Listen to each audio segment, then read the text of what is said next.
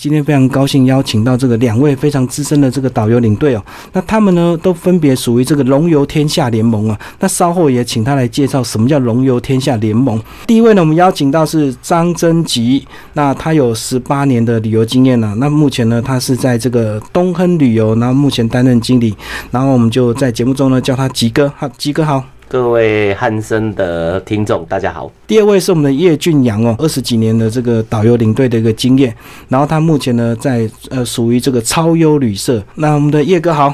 那个各位听众大家好，吉明好。那他们两位呢其实分别都有经营他们的这个个人的这个粉丝页，一个是张阿吉的游乐世界，那一位呢是叶教授海天游中啪啪走粉丝团哦。那在我们这集的节目预告下面都有标注他们的粉丝页，那听众朋友如果对他们两个有兴趣也可以加入他们的粉丝页啊，一起来关注他们的一个动态。是不是两位都一开始跟我们谈谈当初怎么样进入这个旅游业啊？一开始吉哥是不是帮我们介绍一下？好，那我本身是水电工，念的是杨梅高中电机科，当了十一年的水电工，结果一九九九年啊，就我们的九二一大地震，那家人也觉得说年纪好像快到三十了，水电啊都是卖命的工作，所以建议我转型。嗯嗯嗯那转型的时候他们发现我这个人齁、哦、脸皮够厚啊，口才呢还可以，脑筋反应很快，所以他们家人啊父母啊还有最重要的老婆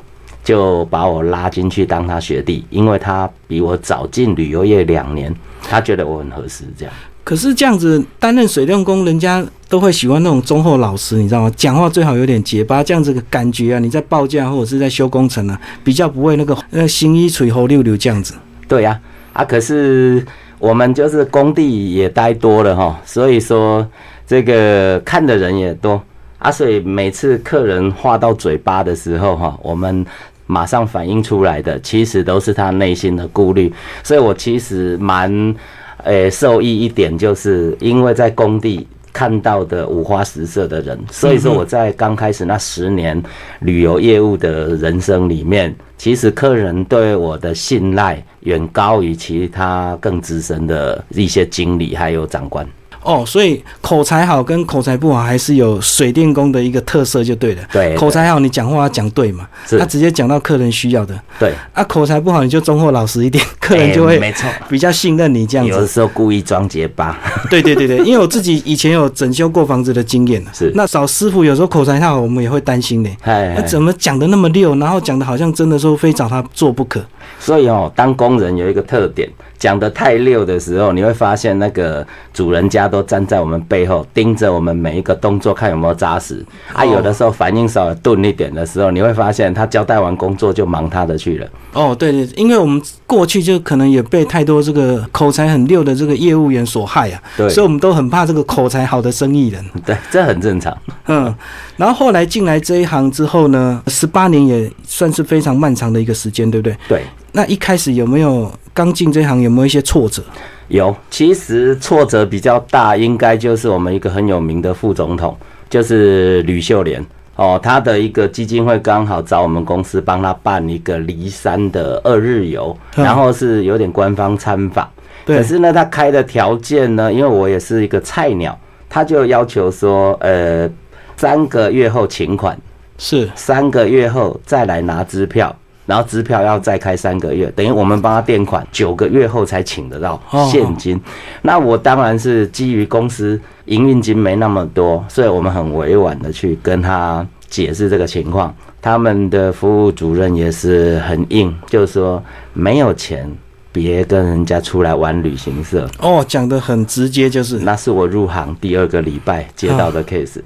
当然这后来也就奠定我另外一个想法，就是如果客人不愿意先付九成的话，那我们这个就让给有钱人去接，那适合有钱人的旅行社。嗯，所以可能他们心态也是认为说反正我很稳，那、啊、你想做我生意你也不怕我倒，但是你要自己去周转。是没错，对。所以有点财大气粗的感觉。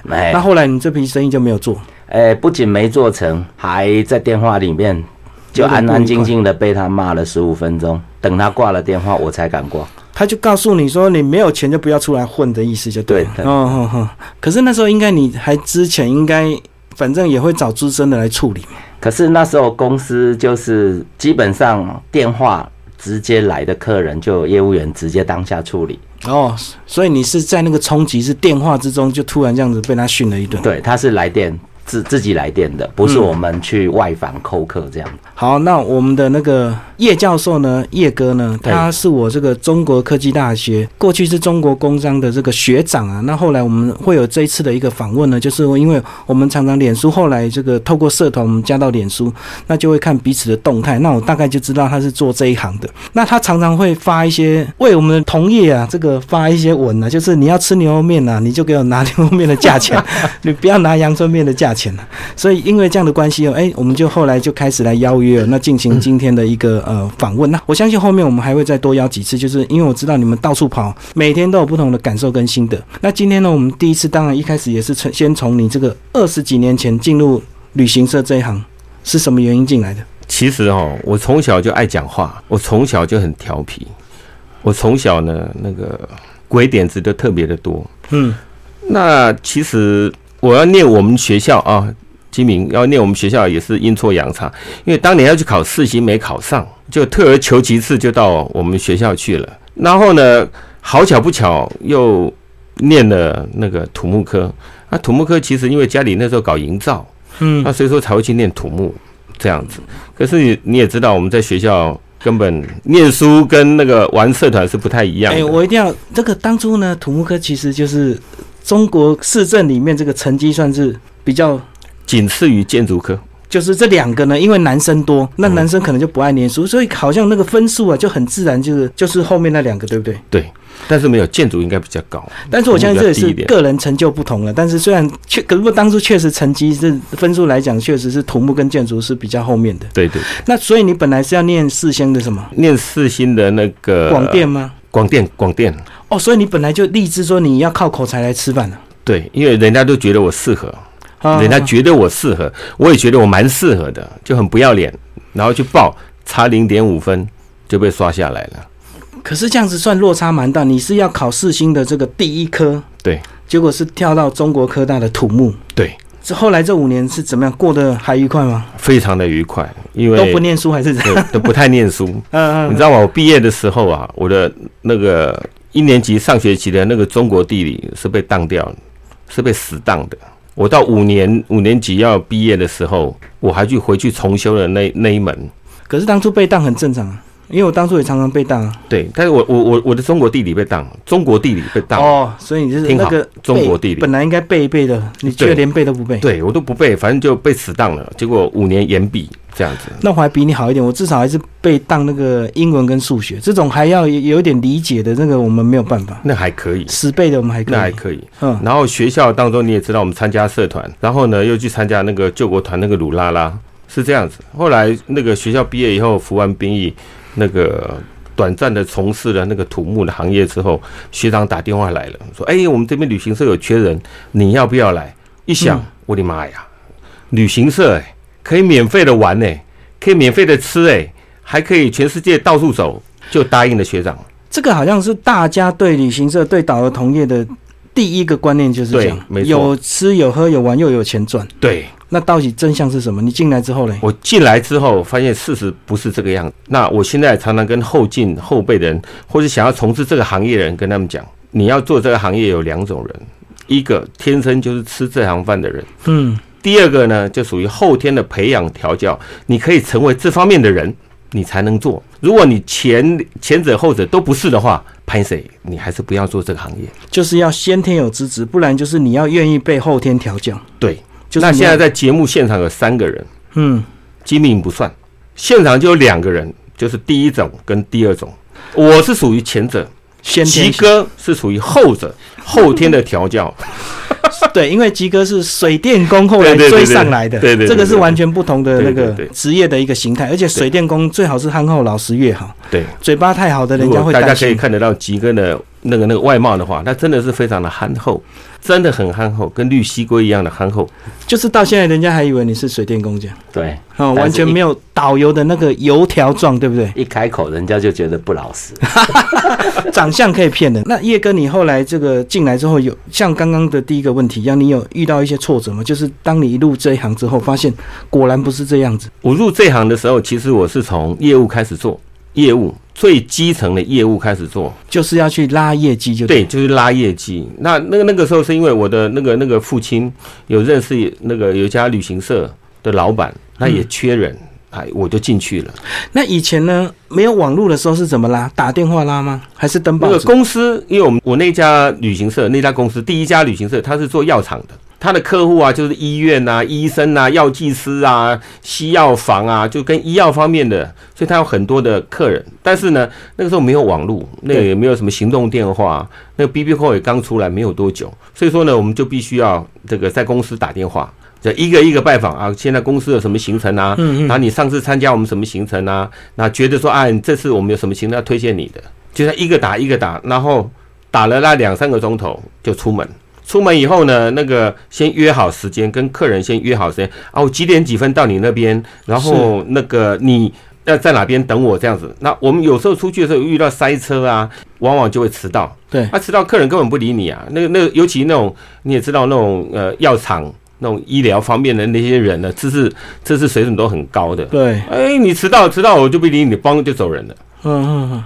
那我还曾经去拜访客人，还被狗追，嗯嗯嗯、被客人家养的狗。所以你一开始抠的这些客人，真的是算、嗯、算是倒霉还是幸运啊？因为如果你是对一般人，一般人的反而比较好约，对不对？对。那医护人员他们可能他们时间也比较紧迫，是说像你讲的，他他知识水平比较高，他觉得你迟到就不敬业，嗯、他根本就不跟你做生意。反正很多人想要拜访他们，对 对, 对，不差你一个。所以从那个时候开始打下了我的基础。什么基础？就是我不达目的绝不终止。嗯。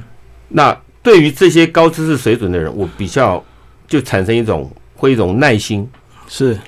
那其实耐心对一个旅游从业者来讲是非常重要的，因为有时候不管你带团也好，或者是说你去拜访客户也好，跑业绩也好，跑任何事情也好，你必须要很有耐心。嗯嗯嗯，是这个样子。那所以说在这方面呢，那个从那个时候我我比较，可能我比较幸运，我有个很好的环境，那个环境愿意培养我。嗯，我就一直学，一直学，一直学，一直学。我吸收了很多的东西，嗯，因为在我们这个在这个行业来讲，就跑直客，嗯，这样子，我没有去做到同行这一块。那所以说，直客这一部分，因为每个每每一个客人他的习性都不一样，对，就五根手指头伸出来都不一样长，可能同一家人我可能要讲三四遍，可是讲的方式都不一样，所以奠定了我在后面的口才的训练上面又更上一层，嗯嗯嗯，那在经验上面也多了一点。是是是这个样子。后来从业务，然后再慢慢转领队，转领队，然后开始开始正式带团的时候，就遇到很多的。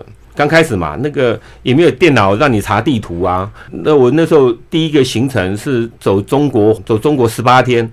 哇，那个真的很硬。十八天啊，那个时候还没什么高铁啊。那我那时候一九九零年开始进大陆，我到北京去的时候，那个。北京才在做第一条高速公路，是是北京哦。那你看其他的地方都很惨，嗯嗯，就很惨。那个路啊，那个叮叮咣咣的，那种坑洞，那个坑坑洞洞的。所以你一开始都没有先跟在资深的领队旁边吗？就直接第一次带出去？有有哦。公司会要我们跟团，对，像我的师傅啊，就是我的一些师兄师姐，他跟我的师傅大概跟一次两次。我的师傅就让他们单飞了，所谓单飞就是开始可以自己带自己带团。我跟在我师傅旁边跟了他五六次，到最后是我忍不住了，我说师傅，我什么时候可以单飞？嗯嗯，那我师傅就跟我讲说，你早就可以单飞了。我说那我为什么现在才讲？他说我希望你多学点东西，那你现在已经可以单飞了，从那时候开始。但是问题还是会怕，你第一次单飞的时候会怕。你像我那个时候，那个那个。我们才刚刚刚开始，那个台湾对大陆开放可以去探亲，嗯，可以去探亲。那我们从也又没有直航，那从台北要飞那个香港，再从香港转机。第一，根本没有去过香港，谁知道那时候启德机场长什么样子？是，也没有电脑说可以去查、啊，那个没有办法，就一直抓着那个那个那个那资深的那个领队啊。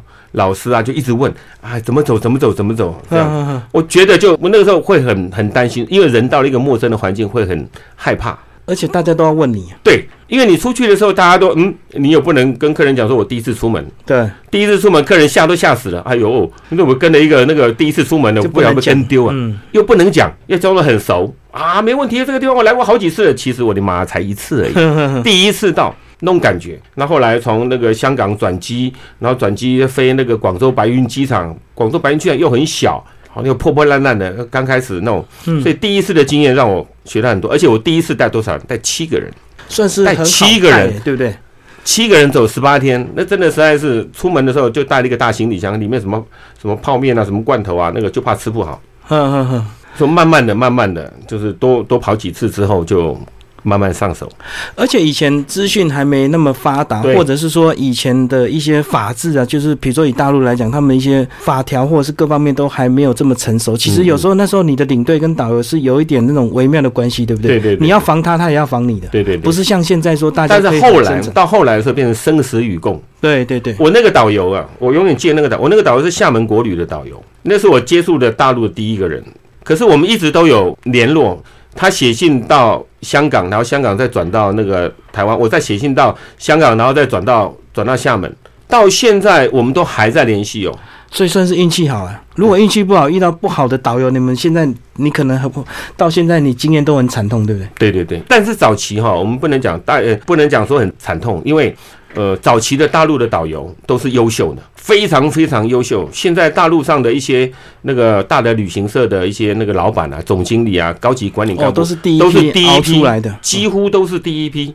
嗯、他们的那个观念扎得很深，旅游的观念、服务都扎得很深，不会像现在都一些那个阿里阿扎的那个妖魔鬼怪一堆。哎、欸，可是到底从什么时候开始？因为我们常常听到有些就是说，有时候导游领队会把客人扒皮嘛，就好像这个陆客有时候来台湾也会被扒皮。嗯、到底从什么时候开始会有这样的一个想法？还是说，呃，以前的环境因为资讯比较不公开，所以买东西自然它就可以抽佣或者是加价。那现在反而就比较公平公开这样子，应该都经历过那个时代，对不对？基本上来讲，应该讲客人本身的质变跟导游领队的质变是同步进行。早期客人非常客气，然后因为他刚出国，所以对什么都好奇。对。早期以阿吉接触来说，我接触的是大陆，我出国是接触大陆来讲的话，在十几二十年前的大陆，它吃的便宜，什么都便宜，什么都便宜，而且真的居多。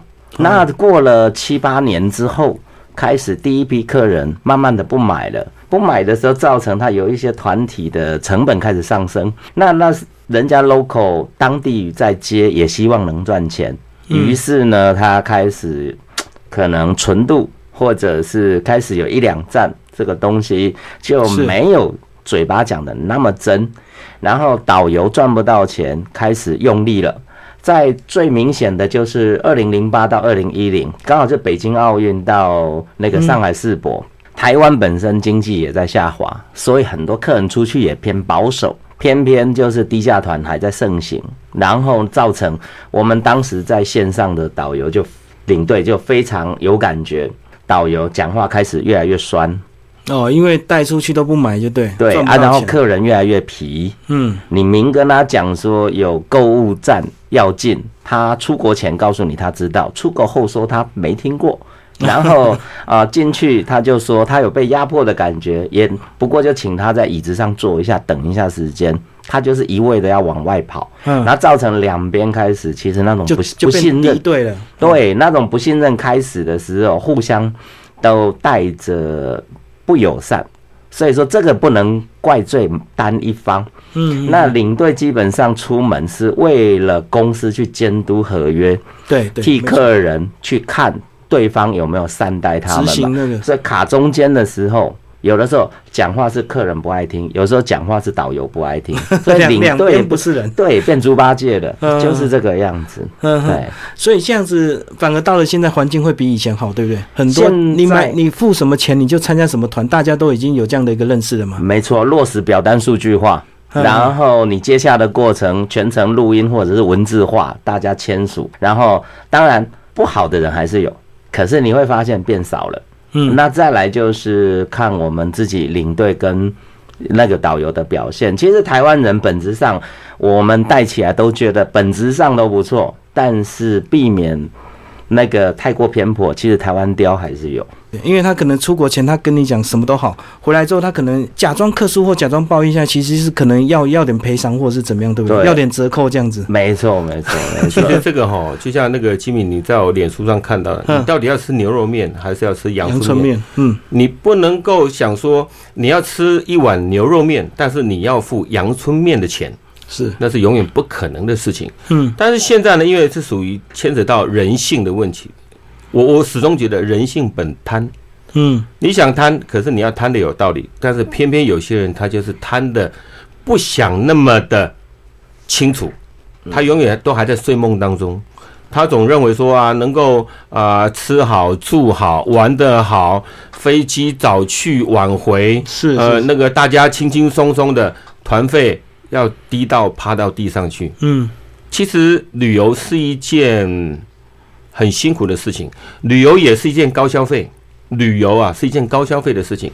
不管你今天花了多少钱出去，那像比如说呃，我们刚刚在聊的时候，你去山东两万多块，嗯，对不对？那两万多块有两万多块的价值，对。那当然，山东团也有四万、五万、六万的都有，一分钱一分货。嗯，请各位听众永远要记得，一分钱一分货。贵的东西它有贵的价值，便宜的东西它有便宜的存在的问题。那欢喜者甘愿受啊，这个我们大家都要很理解。但是有些人他不愿意，出门的时候他给你比价格，出了门之后他给你比品质。但像这种客人，我们我跟阿吉常常都会遇到这种客人，有时候会很闷。但是我觉得我们有一种，像我们当领队，我跟阿吉都有个共识，就是我始终觉得客人是需要被教育的。嗯嗯，真的需要被教育，但是往往我们在一般的旅行社当中，一些业务他要接客人，那好不容易接到客人的时候，他会胡乱的胡乱答应客人啊，这个没问题啊，那个没问题，结果问题通通出在领队要带出门以后，问题通通爆发了。对，那现在因为什么什么消基法啦，那个什么消保官啦，然后又有什么公平交易委员会啊，那么一大堆呢。那前阵子我们每年啊，总是到年关的时候，总有很多那种旅行社倒啊。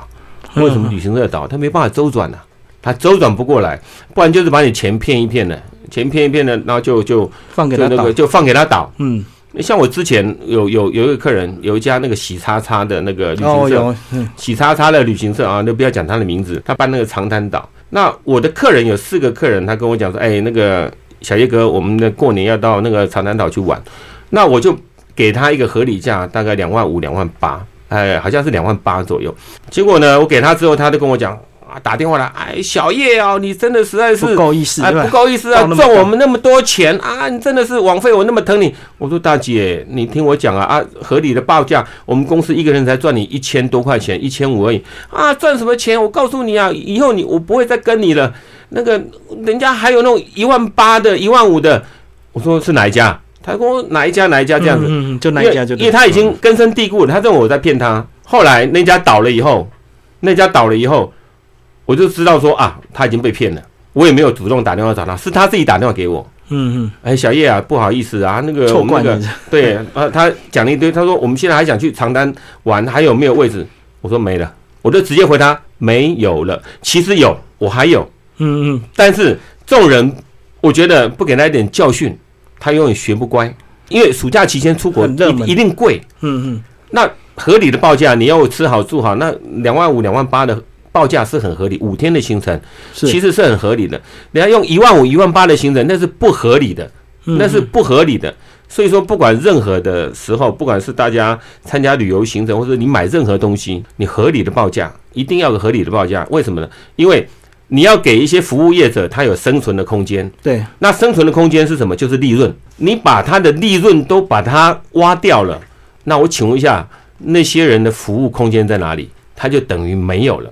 所以我常常会跟我的客人讲，你今天要便宜没有关系，我照这个原价，我再少一万给你，但是你要你要签切结书给我。他说签什么切结书？你出国以后所所有的投诉我都不予承认，嗯嗯，我都不承认。那你要还是不要？那我跟客人讲，我便宜给你，我绝对偷回来。你要杀我的价格，我绝对偷回来，但是我绝对偷的让你不知道。嗯嗯嗯，那何必要这个样子呢？出门旅游是件开心的事情，开开心心最重要。我们能够让你你你有一段很美好的回忆，你要出去玩的开心。嗯，有什么样的价格你就享受什么样的品质，你不能说你拿了一个那个很低的价格，然后享受那种五星级超六星的那种待遇，那是不可能的事情。嗯，那现在我觉得现在也是因为整个资讯比较发达，所以很多事情就越来越透明。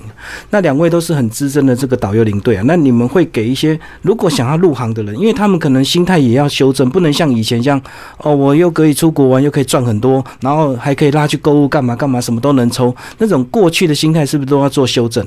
没错，特别是现在有很多是属于二度就业的。哦，那他二度就业的话，有特别的一个族群是，他还有退休俸。嗯，那之前就在台湾就两次接待陆客的那个旅行社倒闭啊，其实损失最大的就是这一群导游。那为什么？因为他们为了要赶快能接到团，答应了一些不该答应的条件。菜鸟接团就是老老实实的跟着师傅去 run 个三趟四趟，有经验。那人家要教你，让你有经验，而且进来分享这一块大饼，他也得付出诚意，虚心受教。对，这个是一个相互的。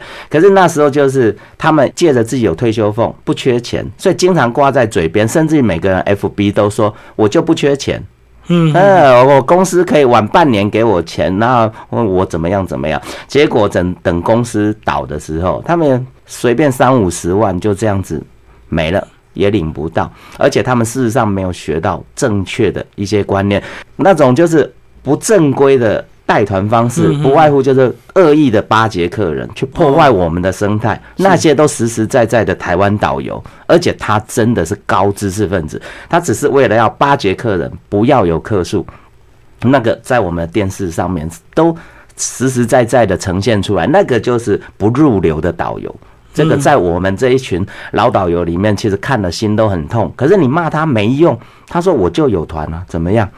这种东西，所以我们给新手一个正规的观念是说，第一个要自我评估，认识自己，我们吃得了苦吗？弯得下腰吗？未必要为五斗米真的去折腰。可是服务客人的时候，特别是陆客来台，有一些年龄都比较大，或者是他已经有钱了，他带一些小朋友来，你有本事把他当家人一样。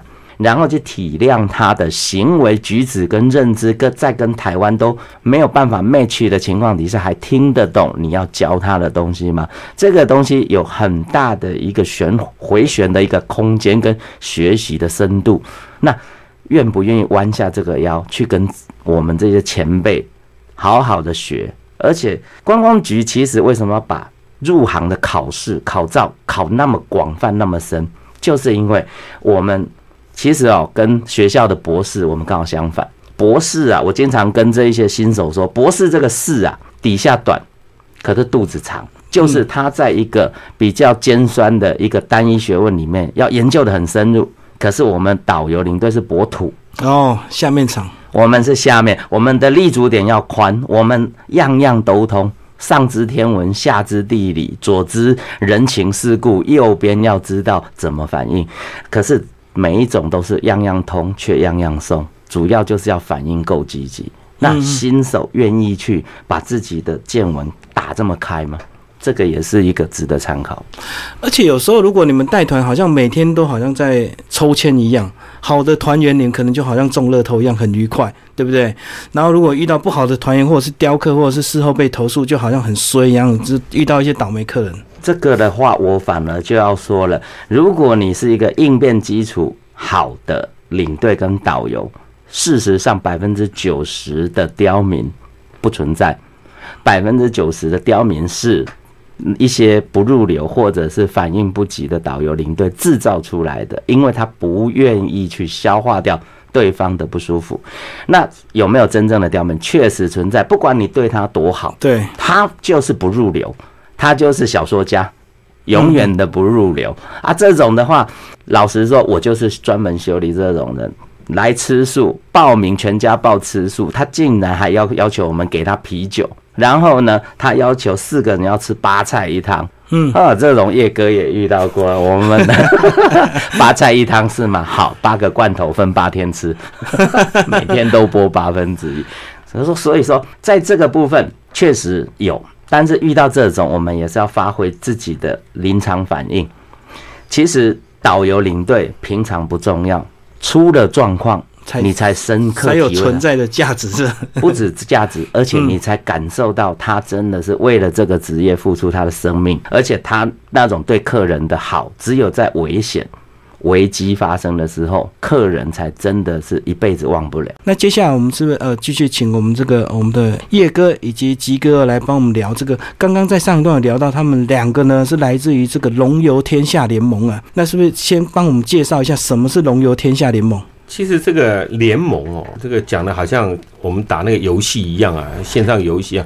其实呃讲联盟是广泛，但是在我们的专业术语来讲，它是 P A C P A K。那所谓的 P A C 呢，就是几家呃旅行社基于啊、呃、基于同样的目标，基于同样的理念，我们结合在一起。那结合在一起的时候呢，我们对于呃彼此的行程可以互相的承接。可以互相的去招揽客人，然后由呃这个 P A C 有个中心，然后共同的派遣。那以往呢，这个单打独斗啊，现在单打独斗可能招揽生意比较比较慢一点。那借由这种同业之间的结盟，成为一个 P A C。嗯，那我们的这个龙游天下这个 P A C 呢，呃，为什么叫龙游天下？我们的游是游泳的游啊，嗯，因为龙呢是属于那个水的。龙游天下，龙啊，那个我们的呃台湾人、中国人嘛，这个都是炎黄子孙，龙的传人，所以我们取名龙龙游。那我们不能讲那个走字边的那个游，那游啊，就游水游水。那那个我们到全世界各地啊去玩，所以说叫龙游天下。那所以说我们现在这个呃 P A C 里面呢，有大概五六家旅行社。五六家旅行社共同这样子，那当然，那吉哥是属于那个东亨旅行社，它是属于超优旅行社。好，那个旅行社要结盟啊，其实结盟容易啊，但是要维持长期的关系是比较难的。是，所以我觉得一开始是不是在理念的上各方面，就是大家要先有一个共识，就是大家总是说要有一个正派经营的一个方式。对 对, 對。那如果一些比较，比如说会恶意倒闭这样的一个旅行社，嗯、自然。就会被你们排除掉，对不对？所以一开始你们在结盟的时候，你们呃考量的哪一些？这个部分的话，通常第一个就是我们毕竟都十几二十年了，所以说要找谁脑袋第一波浮起来的，绝对都是平常最诚恳的。然后在线上，当然连去查那个支票支付的记录都不用，就是你脑袋马上就知道这个人他的票据很干净。他也没有信用问题，而且平常老实说就是一言九鼎。嗯, 嗯, 嗯、哦、至于说底下的业务，基本上走法就像叶哥这样子，他讲了就去动，而不是说哇收到这个讯息都不动。所以我们基本上是两个大方向，因为大家去消化同一块目标的时候，一定要拳头一起出去。如果十只拳头只有三四只在动，那是没有用的。所以我们第一个，对方不会变成这个 team 的负担；第二个是他真的有在动，然后口碑也不错。嗯，对，这个比较大的方向。所以我们当初在呃邀约其他，其实这个龙游天下的 P A C 是我发起的。嗯，那我当初的邀约的时候，是依每一家旅行社的属性的不同。能够对于这个 P A C 联盟有所贡献度的，嗯，如果有相同的、相似的，就可能不在我们的，在我的邀约的范围之内。那所以说呢，我们这五六家呢，这个都有自己的专长的地方，避免互相去重复到。那谁提行程，谁就当中心，嗯，谁就当中心。那当然可以提很多的中很多的那个行程出来。是这个样，所以早期我在接受那个中视的邀约，中视中视的邀约，呃，到外景去拍那个大陆巡奇的时候，哦，是，嗯，呃、对我也是大陆巡奇的外景主持人。那当然，中视的那个绕着地球跑，我跟阿吉啊，吉哥，我们都是那个节目的那个旅游达人。啊，我们在常常在节目上，我们在呃讲行程，在分析行程，给大家很好的建议的时候，其实呃。可能耳尖的那个听众朋友，可能也在别的电台也听到我们，但是因为我们都有相同的目的，我们在做同样的事情。什么事情呢？就是提供优质的旅游行程给爱好旅游的社会大众。嗯嗯。那你说，因为早期我们的这个行业呢，要做领队导游的是要业内的人。所谓业内人，就是你必须在旅行社有那个打滚一段时间，哎哎，就是你在旅行社上班有挂异动，然后在旅行社的。早期我们考领队导游证都是需要在旅行社的，那后来就是这个方便门一打开之后，这任何人都可以来考试。来考试的时候，就很多那种比较阿里阿扎的一些那个不是很正统的人，可是呢，他又不是我刚刚第一段刚刚讲过的那个所谓的第一种人，天生吃这行饭的人。第二个呢，就是后天的调教，因为他会考这个，可能他退休了，嗯，退休了没事做，他可能是大学教授，他可能是医生，嗯，他可能是老师。他可能是律师，他可能是某某某某某某某某个那个公司的那个什么呃高级阶层的，他退休了，他没事做，他想考个考个试干嘛呢？考个试能够方便出国旅游，他觉得他可以带团。但是在我在我的眼中，在阿杰的眼中，这些人他不是正统的人，因为我刚刚讲过，他不是第一类人，也不是第二类人。所以有时候因为有我我也曾经上过课啊，那个给新进的领队导游上过课，观念。严重的落差，严重的落差。那所以说，我们只能够尽一己之力，能够，我我跟阿吉就是很无奈，我们能够救一个是一个，能够救一个是一个，救什么人？救我们的好朋友们。你来参加我的团，我必须。所以我刚刚讲过，为什么客人是需要被教育的？是怎么个教育？你可能讲教育太沉重，但是我觉得用聊天的方式，我让你了解。这个旅游行程是怎么来的？我们要怎么走？你要怎么以后怎么去选？我觉得这才是重点。那你讲太多了，因为我刚刚讲过，人性本贪嘛。你一个一个同样的行程给你，就一个要一万块，一个要一万五，那你会选哪一个？你当然是选一万块钱的，你会选个一万五的。我们再把层次拉高，你一个三万的，一个五万八万的，你选哪一个？我当然选三万的。嗯。可是问题是，三万有三万的价值，八万有八万的价值。你不能说我要付三万的钱，可是你要给我八万的价值，那是不可能的代志。嗯啊，是这个样子。所以我们这个基于这个理由。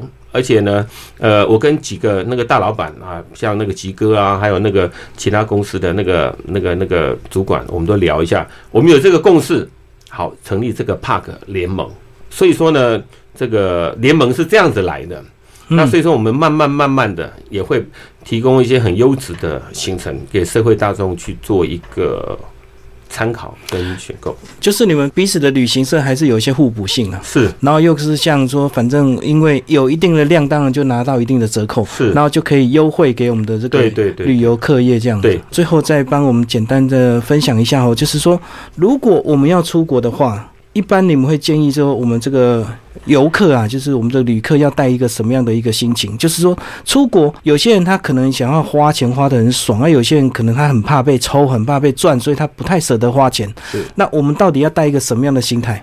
通常我会建议就是第一个，耳朵要打开，嗯啊、哦，因为很多人都是成见非常深，他耳朵半开。哦，所以说导游领队真的讲了什么他没有听清楚，然后他自己就解释了一堆了，结果在中间就很多的误会。是，然后再来就是他出了国，或者是本身到了一个风俗民情完全不同的地方，他要吃台湾味，他要睡跟他家一样舒服的床，哦，他要那个路跟台湾一样的坑坑洞洞或一样的平坦，然后那个游览车要比得上台湾，就是他并不是去现场看当地的风俗民情，体验不一样，他反而就是只是要出去舒适。其实这种人不值得出门，然后呢，心没打开，所以说眼睛也没看到该看的风景，这也很可惜。对，那钱到底什么东西该花，什么东西可以不要花？呃，其实脑袋不要去解释太多，然后跟自己的心沟通。其实我就看过一个阿嬷。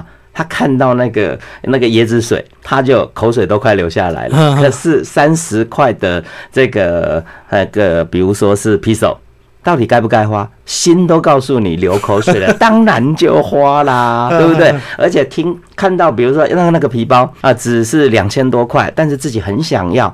人都出门了，几万都花了，还差一个两千块的皮包吗？跟自己的心沟通。你如果不愿意诚实的面对自己，而是用脑袋的不断去解释这个是假的，那个是假的，哎呀，那就别出门，在家里都是真的。而且有些人他出国前，他可能会被长辈先教育好，说那个导游领队供的鬼东不用太相信，对，他要赚你钱，对，所以说出国最好什么都不要买，这样子是啊，对不对？啊，真的遇到要用钱的时候，哇！导游借我，领队借我，然后我们就说每个人都来借，我口袋是空的，所以不能开这个先例。不能开的原因是因为人家援引的时候我们很难处理，是是是，所以说这个东西就是以正常来讲嘛，一天两千块台币，那所以你出去五天带个一万台币算是很正常。那你特殊要购物，特别有人是要去比如说去日本买那个很棒的一些零嘴啊或东西的时候，你可能把这个金额再乘以三才够用、嗯、这个是大有人在的。其实别人的旅游经验并不代表你的旅游经验，是比如说纪明你要去山东玩，那你会问很多去过山东的人，对，好不好玩好不好玩好不好玩，当然别人跟你讲好玩的时候你会很高兴，别人讲啊不好玩，哇那个路坑坑巴巴的，哦那个怎么怎么的，你心里面就有阴影在了，你就会到底怀疑自己选择对还是错。那我现在要呼吁的就是别人的旅游经验并不代表你的旅游经验会变成这个样子，你就放开心。我常常跟我的朋友讲旅游的真谛，我记了二十年的旅游真谛，第一个精神上的痛苦，第二个肉体上的折磨，第三个这一切都是你花钱买罪受，第四个当你回到家看到你的照片，看到你买了一些纪念品，嘴巴会说值得值得，这个才是旅游，这才是旅游的真谛。精神上的痛苦，每天被领队导游赶得跟神经兮兮的一样，精神上你会觉得很压迫。肉体上的折磨，请问一下刮风啦，下雨啦，下雪啦，那大热天你要不要下车去观光？行程还是照走，还是要走啊、嗯、你要爬高山，爬黄山，你要到吐鲁番洼地去，你要到那个长白山上去，这个都是你要忍受的。为什么？是你花钱的，你花钱去买罪受的。可是当你看到照片，嘴巴值得值得。我综合了我二十几年的经验，这是旅游的真谛，有这四项。那我再重复一次，今天别人的旅游经验并不代表你的旅游经验、嗯、你可以停看听，就好像你要买房子你会去找房屋中介的，对，你要买股票你会去找个营业员，嗯，对不对？你要看医生你都会去问说，哎呀金明啊，我那个儿子生病啊，那哪个小儿科的医生比较好？你不会去突然间跑到一个兽医科去去去看看你的小孩子的病，不会，这是相同的道理。然后再来我们刚刚有谈到什么呃赚多少钱啊，赚多少，其实我告诉你旅行社赚的它真的是很微薄的利润、嗯嗯嗯、你会赚钱的，我告诉你你卖一栋房子你可以赚多少钱，你为什么不比那个呢？你卖一档股票可以赚多少钱，你为什么不比那个呢？你卖部车子你做个保险都可以赚的比我们旅行社的业务赚的还要多。有人常常讲我们呃旅行社领队导游嘴巴都很会讲，我告诉你我们再怎么会讲，五五天六天八天讲完了没了，最会讲的是那个卖卖衣服的，然后卖卖车子的，卖卖房子的，卖保险，那个比我们会讲多啦。请各位听众朋友帮个忙，我们是可怜人我们讲的话就这么五六天而已，我们就这五六天而已，不要把我们讲的那个好像那个妖魔鬼怪，妖妖对对妖魔鬼怪那个样子。最会讲话的，我告诉你，我们这三个人当中就基民最会讲话，他每天都讲，对吧？对不对？基哥，你是包还是扁啊？对，都有，行业不同，行业不同。没有，咱自己的人嘛。不过我觉得，我我知道你你讲这个，我觉得你刚刚旅游那四点呢，最重要的那一点就是回来之后值不值得？因为那当下不管你的心情怎么样，你觉得很痛苦，很怎么样，回来的感受才是最真实的。因为你出国有时候难免心里就觉得我干嘛这样子啊？对。或者是你可能还要烦恼工作啊，说哇出国过这么多天，回去多少公事要做啊，结果回来之后，哎，真的呃，大概一个月两个月之后，你就开始会怀念那个行程，没错，那才是真正的值得，对不对？对对。好，今天非常谢谢我们的两位资深的这个导游领队哦，那个叶俊洋以及张真吉，我们的叶哥跟张哥来到我们的节目现场，这一集访问到这边，谢谢，谢谢啊，谢谢。